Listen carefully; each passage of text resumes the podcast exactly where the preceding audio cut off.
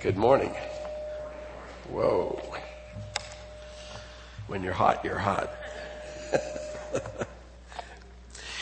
this is the first lesson in our series in uh, the Thessalonian epistles.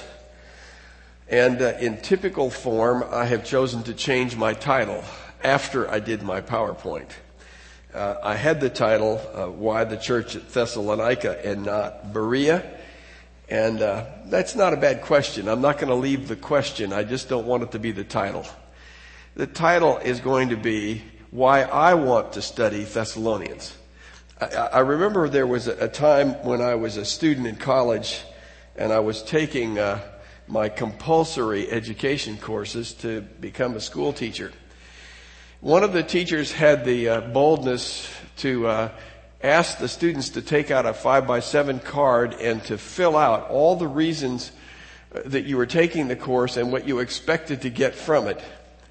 And I, I gave him a flowery piece of stuff that just, it was so bad that my conscience bothered me. And so I went in to talk to the professor and I said, I have to tell you the truth. The reason I'm in this class is because somebody told me I had to be here. I don't really expect anything out of the class at all, but I'm just going to take it because it's part of what we have to do.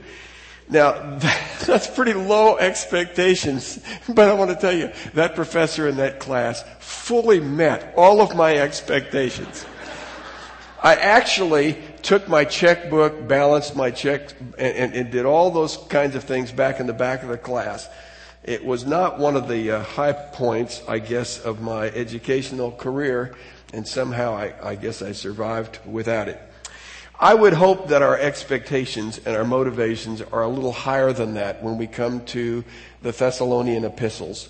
And I want us to think about some of the reasons why we should be studying uh, these epistles. And I think the way to go about that is to address uh, the history of these churches, and I'm thinking particularly of the church of Thessalonica and the church at Berea, as we see the founding of those churches described in Acts chapter 17 in the text that was read. And then that we compare Luke's account of the birth of those churches with what we know of those churches from the epistles. And in particular, what we know about Thessalonica from the Thessalonian epistles that Paul has written. And in that mode, we will address the question that has always kind of bothered me as, as I've read both the account in Acts chapter 17 and the accounts in 1st and 2nd Thessalonians.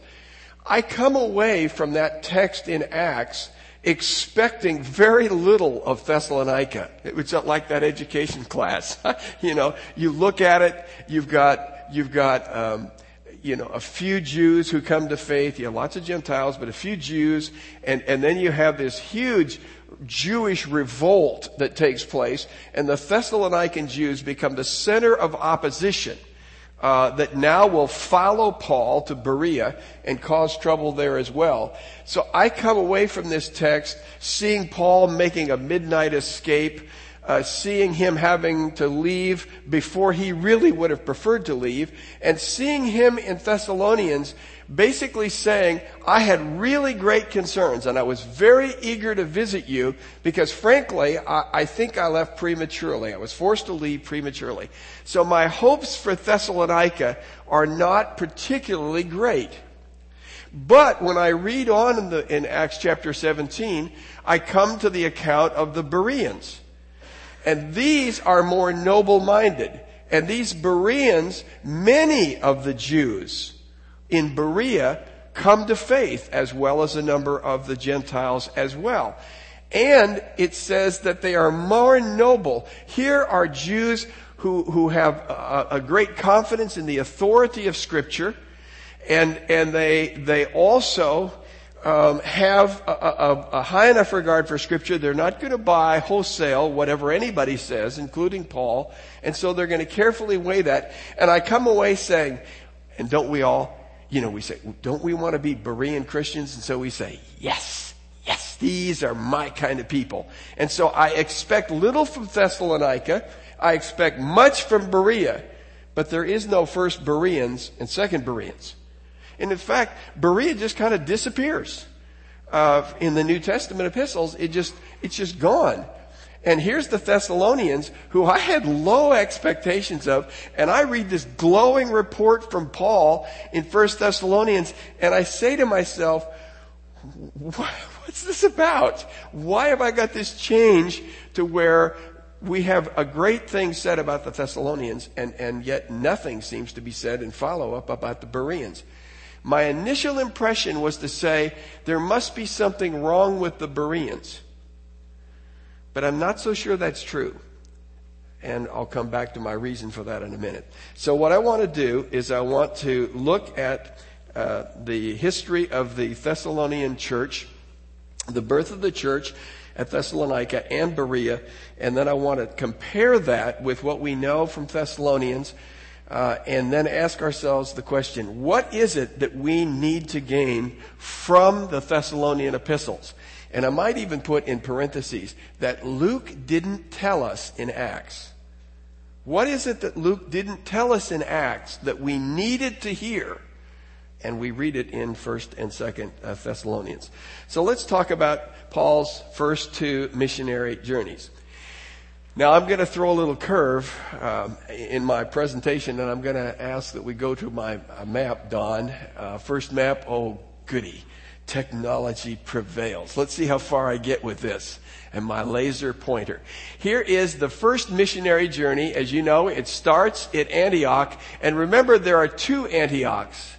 There is Pisidian Antioch up to the north and the west, and then there is the Syrian Antioch, uh, which is where the church was uh, founded, you remember, and where Paul and, and Barnabas left and, and went out on their first missionary journey.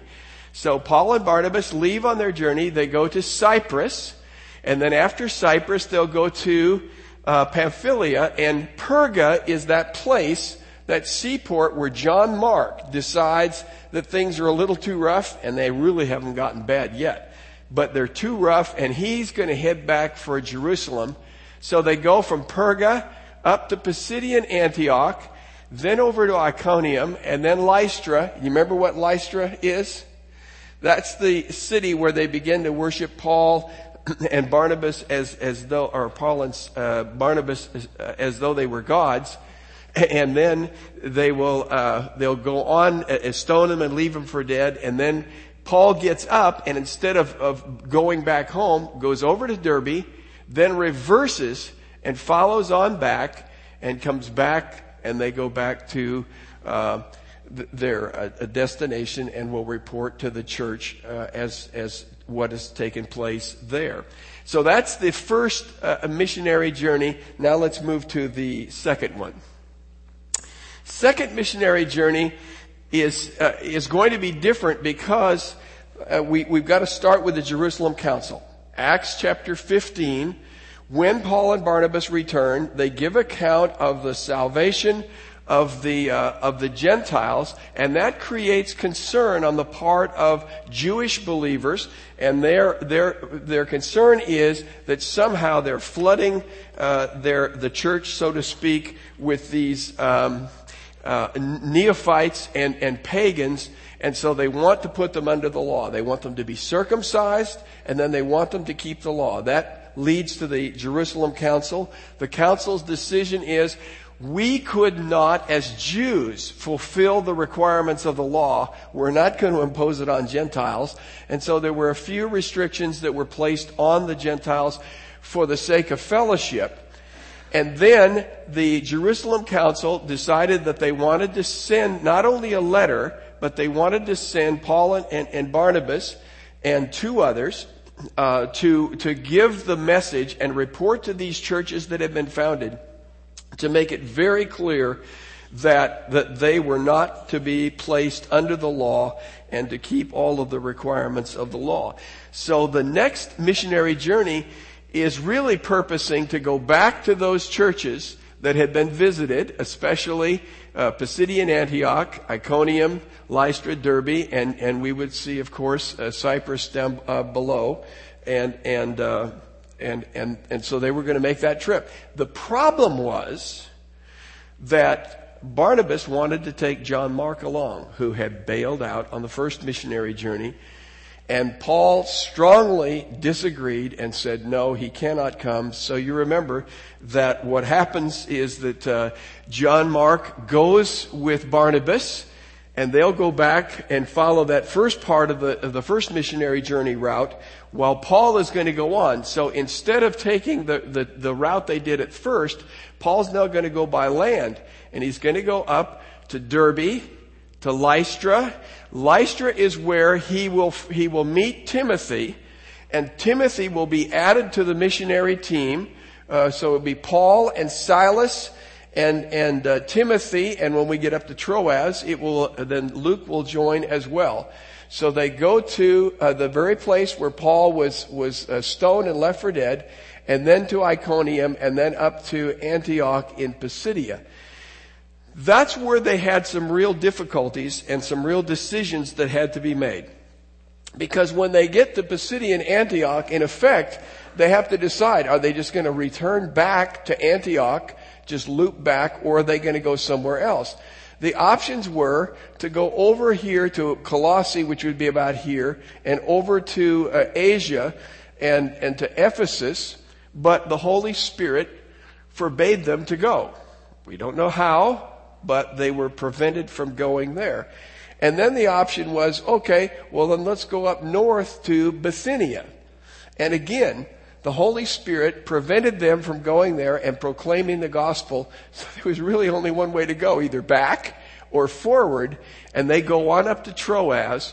And now they're on the brink, of course, of a whole new adventure. And it seems to me that nobody really expected that the gospel was going to go this far, but that's the way the Spirit of God led them. So they, uh, when they're at Troas, that's the point at which Paul receives the Macedonian vision. Some people have said that they thought the Macedonian was was uh, Luke, uh, and and others have suggested other guys. We don't know, but we do know he looked like a Macedonian, and and uh, and so Paul and those with him decided that God was leading them uh, to uh, Macedonia to proclaim the gospel. And it's at this point now in Troas that we move to what's called the we section rather than the they.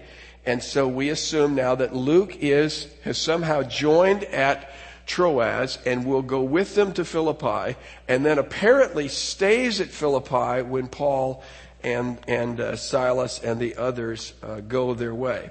Okay, let's move to uh, map three if we can. Now we're just taking, uh, picking up uh, up here at Troas, uh, where they've come from Pisidian Antioch, and they've come to Troas and received the Macedonian vision. It's about 125 miles, I'm told, from there to Neapolis. Neapolis is the port city there, and Philippi would be about 10 miles inland uh, from there. And this is what's noticed called the Egnatian Way. It's the major sort of freeway that would go from Rome to Constantinople. And, and so it was a, a major city. And of course the ports there would, would also be uh, major factors uh, as well, such as at Thessalonica. So here they are now at Philippi. And this is where we hear of, of Paul and the party encountering three particular uh, individuals. One, Lydia, where she is there at the place for prayer.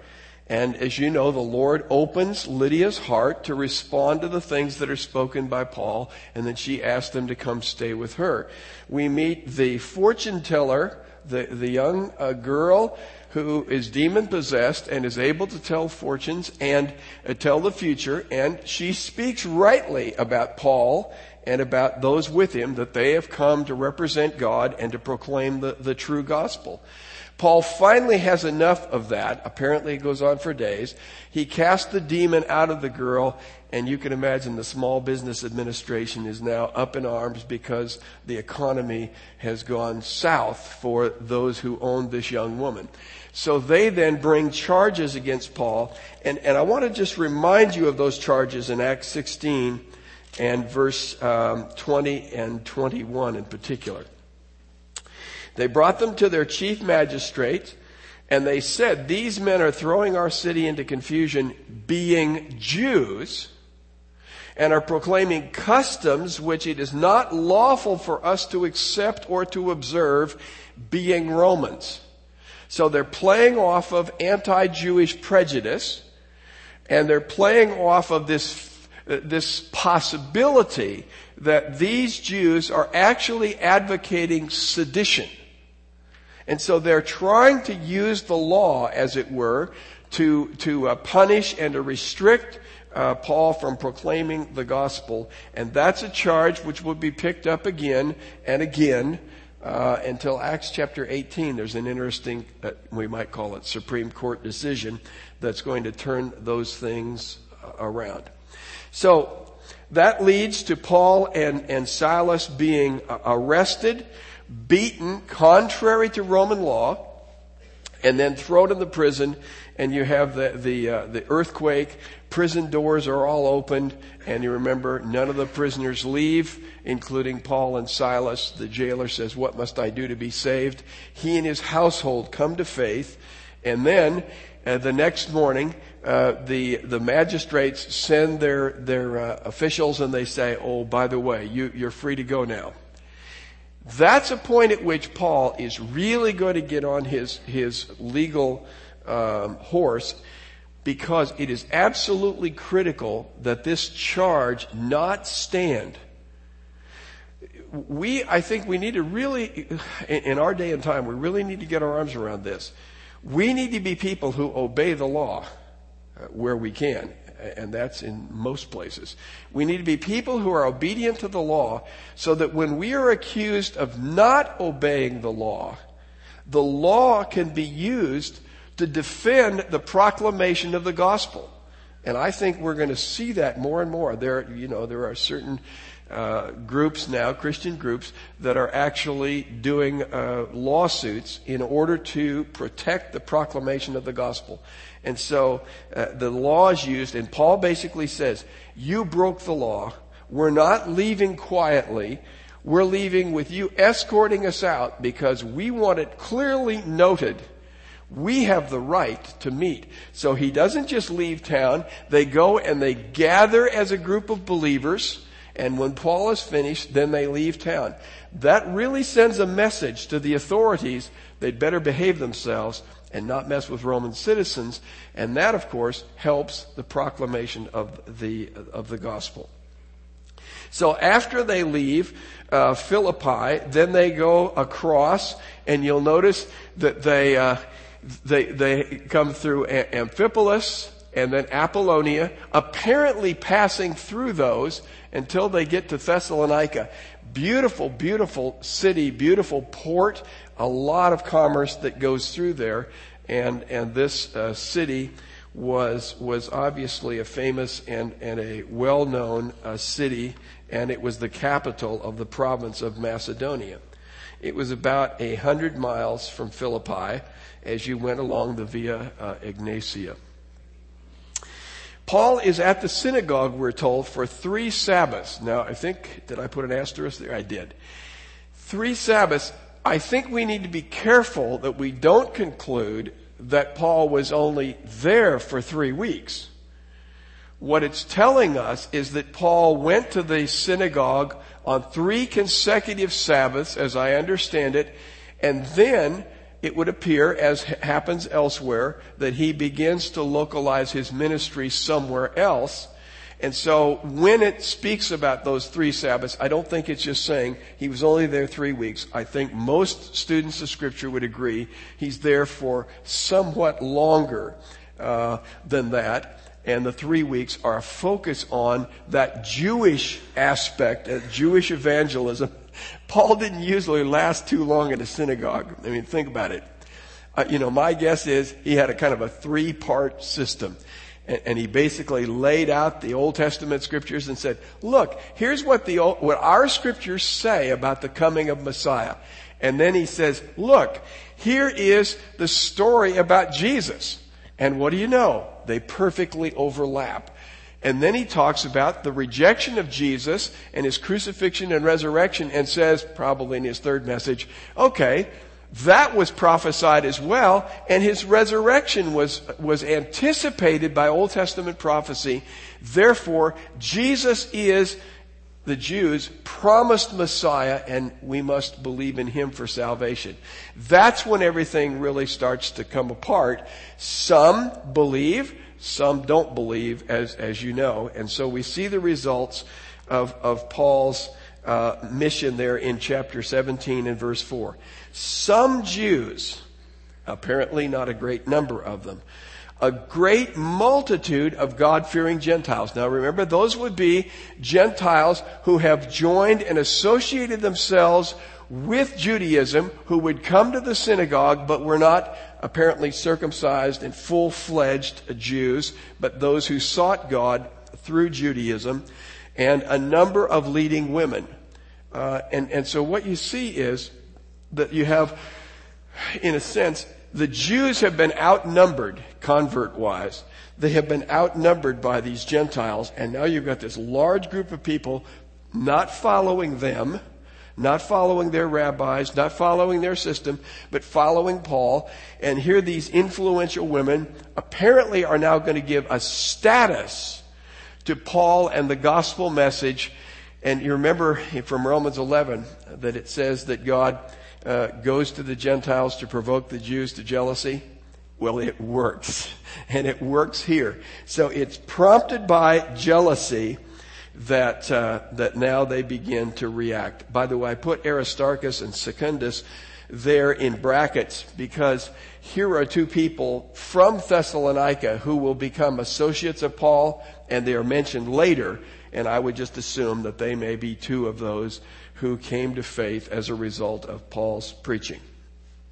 So out of the Jewish jealousy, Jason is, is, uh, Jason's house is, is in fact raided, and it just so happens that Paul and Silas were not there. Who knows where they were, but they weren't there.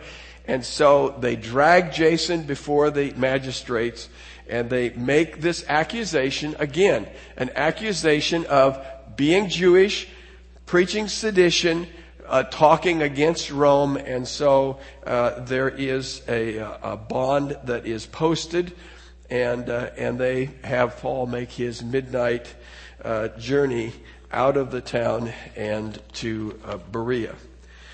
That's the, the story of how the gospel, according to Luke, came to Thessalonica. Now let's take a look at how the gospel came to Berea. Berea is 50 miles uh, southwest of Thessalonica. It departs from the Egnatian Way. So the Egnatian Way, the main thoroughfare, is going to go up and it's going to come, come down. And so it's kind of a little bit, I don't want to say backwoods, but it's a little bit of an out of the way place where you wouldn't have uh, necessarily the, the influx and, and uh, of people and uh, that you would in one of the major cities like Thessalonica. Nevertheless, it had a synagogue, and Paul quickly goes there and begins to proclaim the gospel. Oh, does anybody have an old King James version, by the way? Oh, thank you, Emil. What, read that, read the, the words, because I forgot to write them down, when it talks about, um, the men from the marketplace in 17.5, how does he describe, how does the, the King James Version describe them?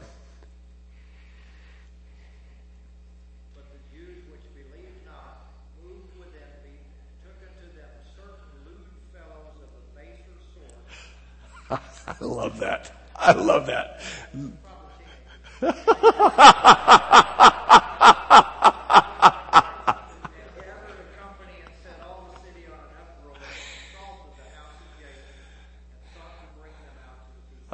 lewd fellows of the baser sort. I don't know why, but that just grabs me.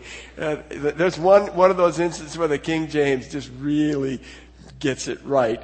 And, and uh, I don't think modern translations quite capture that. Okay, so in contrast to these lewd fellows of the baser sort, we come now to Berea. And these are people who are more noble minded. Here are people who have a different perspective, a different response. They are people who highly regard the scriptures. They are listening carefully to what is being said, but they are not buying it wholesale and they are going back home looking at the scriptures to see, is this really true? So these people are highly commended uh, for their response, these Jews. And you notice now, in this instance, it says not a few as we have in Thessalonica. Many Jews believed, as well as many Greek men and, and a number of prominent Greek women. So this is a different group of people and, I guess I would say if, if I were taking a, a survey uh, for a church planter and, and I had to make a choice, where would I choose to plant a church? Would I go to Thessalonica, where there are lewd men of the baser sort? Or would I go to Berea, where there's noble-minded people? Where there are few Jews who believe, or where many Jews believe? Berea looks like the winning place to me, and yet those tables are going to be turned upside down, in, in my opinion, as time will go on. So you have the opposition. Now, it arrives from Thessalonica, not from Jews within Berea, but from Jews outside. Those same Thessalonican Jews are now on Paul's trail, opposing the gospel which he is preaching. And I think they would have done exactly the same tactic, except that when they start to stir up trouble, they get Paul out of town uh, quickly. And notice again uh, that Paul leaves town, but Silas and Timothy remain behind. There was something particularly volatile about Paul, wasn't there? He just, I mean, he was, he was trouble uh, in, in a good sense, but that guy, when he went to the synagogue, man, he was not soft on the message and somehow Silas and Timothy could remain behind. No doubt their ministry was to those who were believers and was not maybe the frontline apologetic ministry that Paul had had, but nevertheless he leaves, he goes to Athens, and then he will go to Corinth, and we assume that that is where the uh, first epistle, and probably the second as well, epistle to the Thessalonians were written uh, by Paul. Now, let's talk about the uh, things that I think I have learned from Luke's account. This may sound strange, but here's, here's some connections that I made. One, I think I understand better why Paul encouraged people to remain single. Remember 1 Corinthians chapter 7? I encourage you, in effect, he says, to be as, even as I. And he talks about undistracted devotion. When you look at what Paul went through, at Philippi, at Thessalonica, and so on. Would you not agree with me that, you know, I mean, I think about myself. If I went there with my wife and my five daughters, it wouldn't be good, would it? And you can see why Paul is saying for that kind of ministry in that particular place and time, that wasn't a great place to be leading along a wife and children. If, it, it's a very, it's one thing to take the stripes on your own back. It's another thing to lead your family into an occasion where they're going to get uh, some of the heat of the action as well. So it, it makes sense to me as I look at this account at how rough it was. And let's not forget the first missionary journey where Paul is stoned and left for dead. This was really tough ministry. It also helps me understand why John Mark bailed out. But beyond that, I understand why Paul didn't want him on that second missionary journey. Here's a guy who had failed and he knew that tough times were ahead for him. It was too soon for John Mark to get back into the battle with that level of intensity. Will Paul later say, send him to me for he's profitable? Absolutely. But he understood that you don't take people who have not only are unproven, but people who have actually failed into an immediate situation of difficulty in the level of intensity that he faced. I learned about open and closed doors. I, just love the account of what takes place at Pisidian Antioch when Paul is trying to figure out where do we go next. He's not going to go back down to Cyprus because that's already been taken care of by Barnabas and, and, and John Mark. So that's out of the picture. Where does he go? He doesn't, he's not led to Colossae and to Ephesus. And remember, he won't get there for some time. He's going to pass through and say, if the Lord leads, I'll come. It's interesting to me that every good thing that happened evangelistically didn't rest on Paul's shoulders. And so somehow God is opening the door for other people to minister in those ways. And so basically the Spirit says, no, I don't know how he said it, but it was clear that the Spirit was closing that door. You try to go north into Bithynia, and again, God says no. The thing I'm trying to say is this. We, I think, I fear that we have become soft in our missionary zeal and that we use persecution as the barometer or as the pointer as to whether or not we should go into difficult places. It's John Piper who I think said it as well as anybody I know. There are no closed doors for people who are willing to die for their faith and proclaiming it amongst places where they're not welcome. Is that not true? No closed doors if you're willing to die. The closed doors are when it starts getting tough. And, and just as I've observed from a distance, and I've never been on the front lines in this, so I'm not speaking out of any um, position of, of honor in this at all. But as I've observed in some parts of the world, when it starts getting tough, the missionaries are the first to go. And, and, and I'm not saying that's altogether wrong. I'm saying you got to raise some flags and, and say, is that really the, the benchmark? Is that really the standard for whether or not you stay? So to press it further, when the door opens and God gives the vision to come over to Macedonia, it wasn't easy in Philippi, was it? You get, you get beaten in Philippi, thrown into prison. You know, he could have, in effect, if God had not acted, he could have been there and, and, and Silas for a long time. And you get the treatment that he receives in Thessalonica and so on. What I'm saying is, closed doors are, or, no, doors of persecution and opposition are really open doors for Luke. What he does not tell us is he does not tell us Paul tried to go to Asia and he found persecution. He tried to go to Bithynia and he found persecution. So finally he finds a place where he's welcome. No, it says the Spirit told him not to go. But where the Spirit did tell him to go was a place of difficulty and opposition and persecution. So what I'm trying to say is, what I learned from this, what I learned from Luke's account is, places of persecution may well be open doors. They may not but they may well be. But just the fact that there is opposition and persecution is not proof that God's people ought not to be there with the message of the gospel. The times of the Gentiles draw near.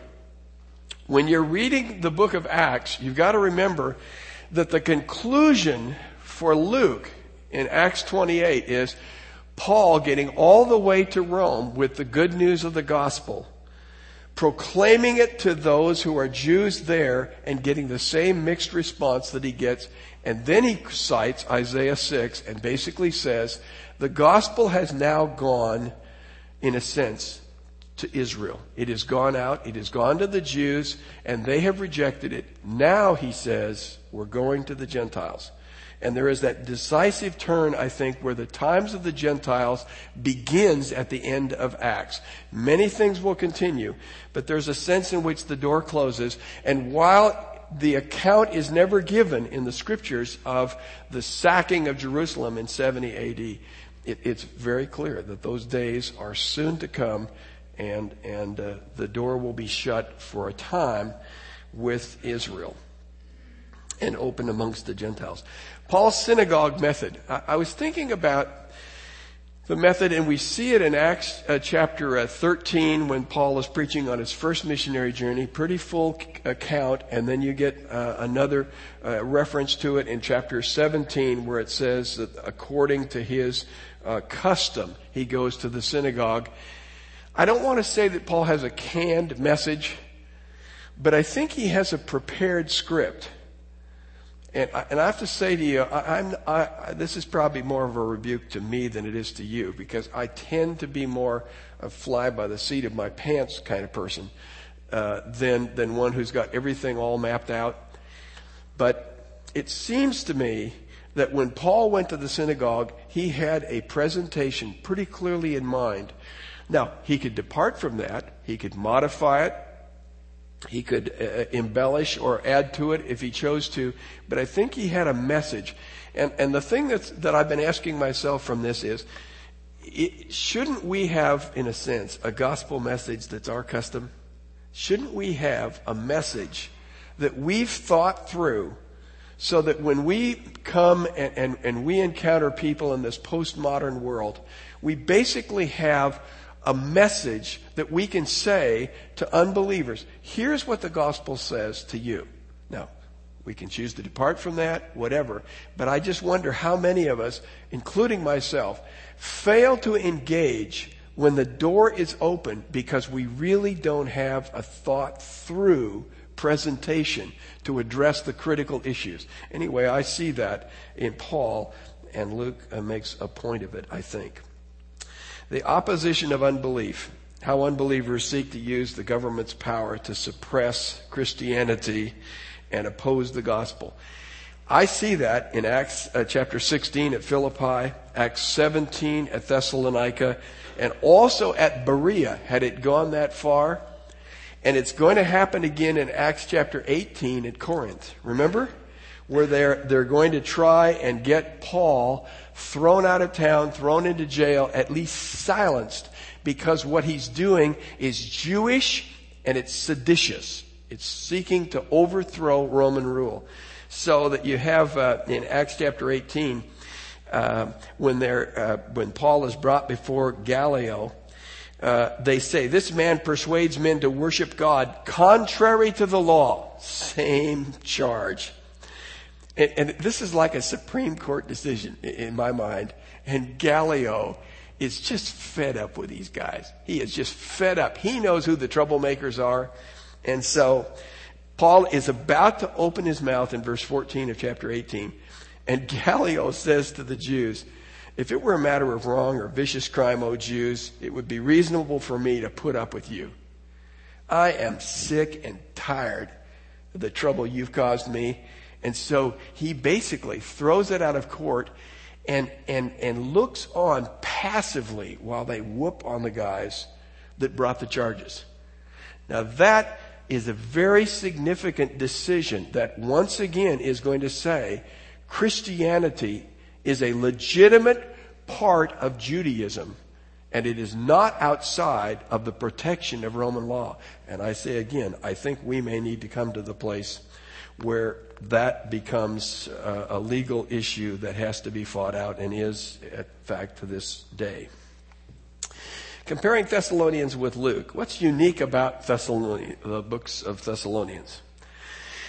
One of the things that I find interesting is when he starts out, he starts out, you know, I, we thank God for every one of you, and, and, and in a sense, you're, if you're used to Paul's epistles, you're saying, oh yeah, here he goes again, right? I mean, you, know, he kind of starts his epistles that way. And he usually gets over that in about two verses. This goes on for three chapters. Three chapters. He goes down memory lane talking about how he came to them and how God worked in miraculous ways to underscore this message and to bring them to faith uh, in spite of this opposition. Now, folks, think about this. Thessalonica, you've, Paul, I don't know what all he looked like after he had been left for dead on his first missionary journey, but my guess is he may have been limping some from whatever w- the residue of what was left with that. He's just come from Philippi.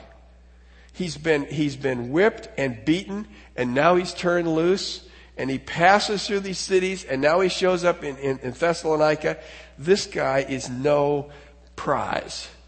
Remember when it speaks about Jesus in Isaiah 53? He has no form or comeliness that we would be drawn to him.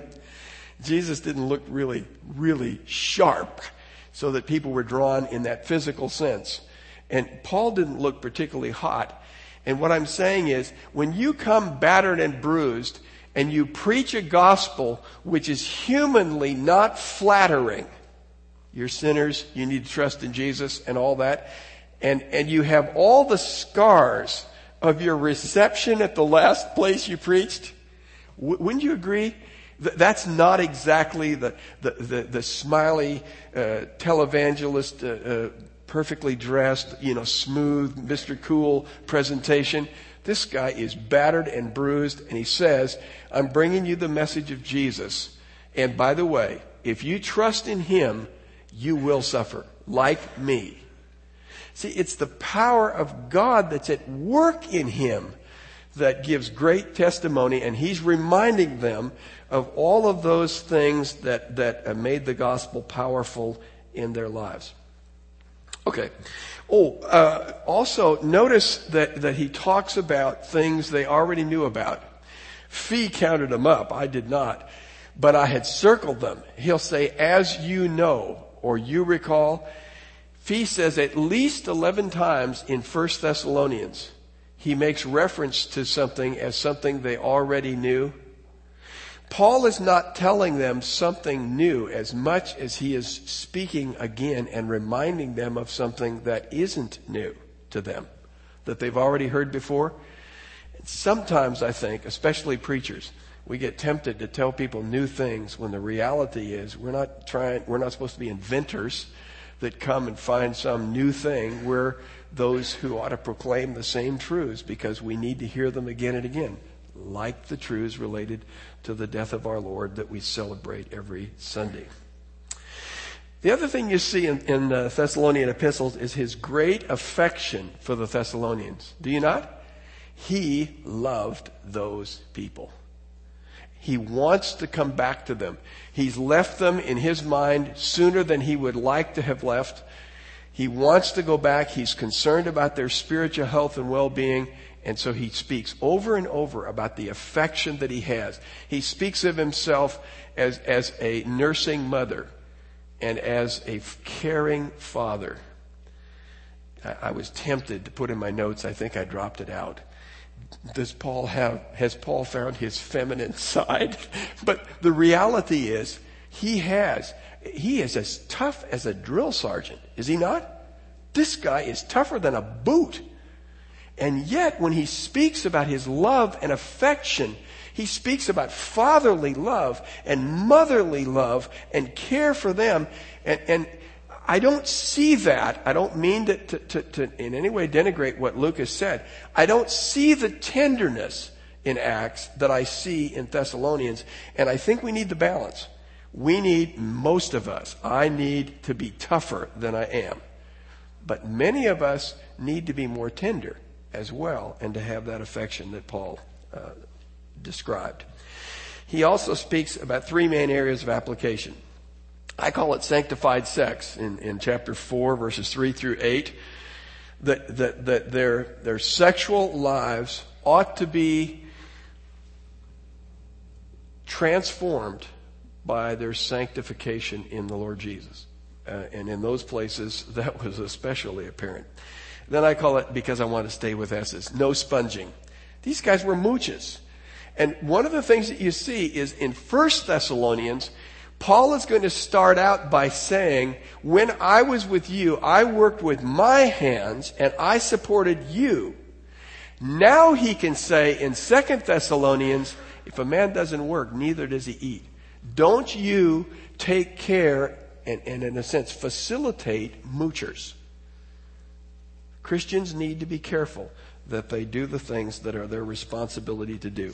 And then, of course, the third area is the uh, second coming of our Lord and its implications. Now, what does that say to me as I think about coming to the book of Thessalonians, uh, the, the, epistles of Thessalonians? What does it say to me? Why do I want to study 1st and 2nd Thessalonians? First is, I want to, I want to learn from Paul the evangelist. I want to learn from him in terms of how he prepares his message in a way that addresses a group with great pointedness and accuracy.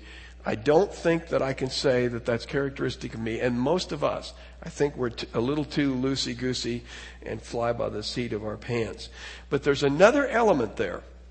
If I were left with the description of Paul and his evangelism in Acts chapter 17 in Thessalonica and Berea. I would have this impression that all he does is go into a crowded room, lay out this gospel, and walk away. You know, sort of come listen and leave, and he just preaches, drops his bomb, and, and moves on.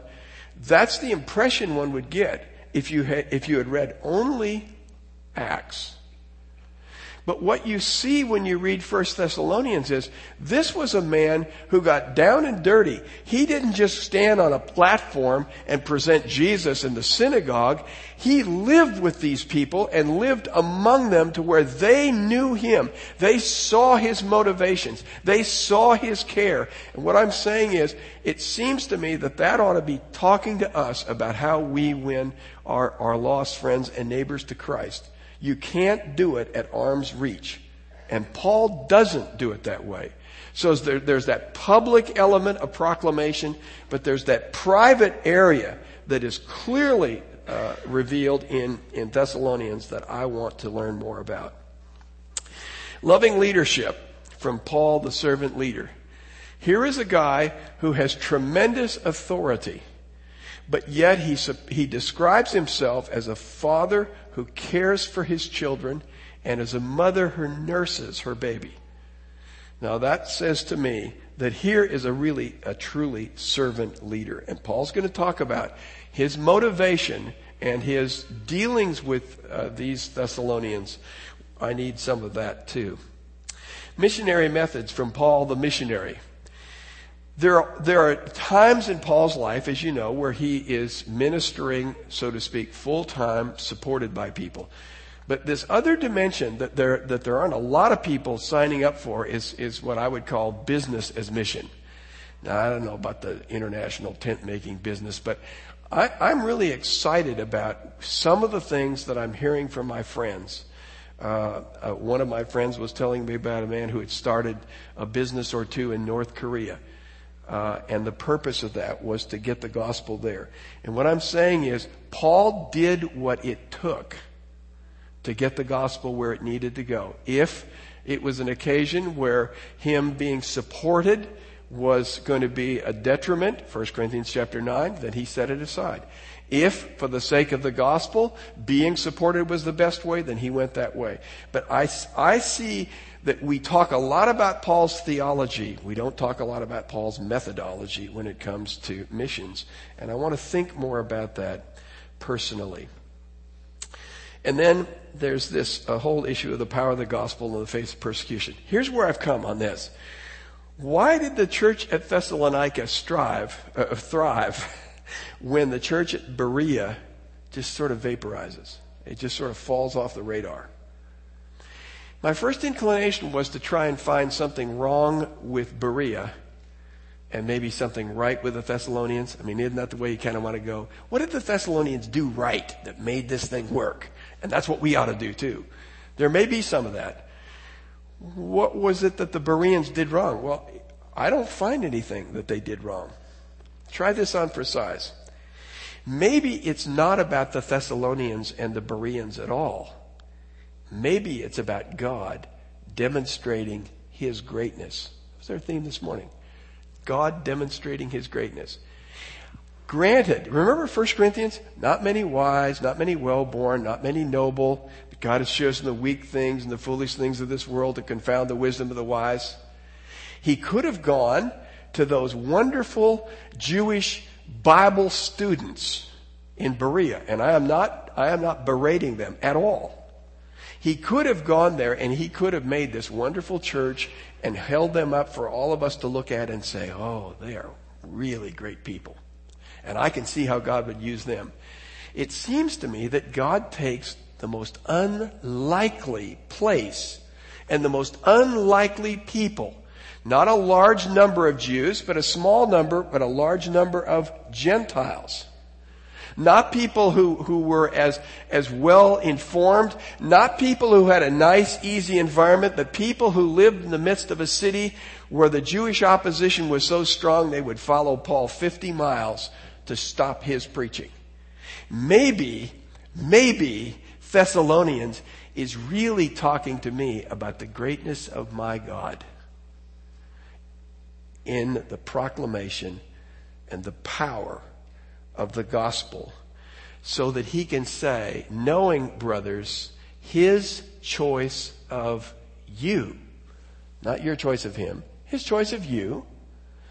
And then he talks about how when he came in, in this, in his condition from Philippi, having been worked over, God took the message and powerfully reinforced that message to where it had the effect that it did when people realized and understood, if I believe this message, I will suffer.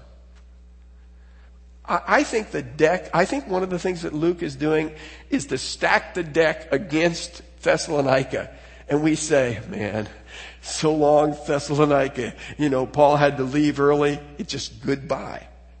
And here's this growing, thriving church who is the model and, and the word of their acceptance of the gospel and their faith is going ahead of Paul to the places where he preaches.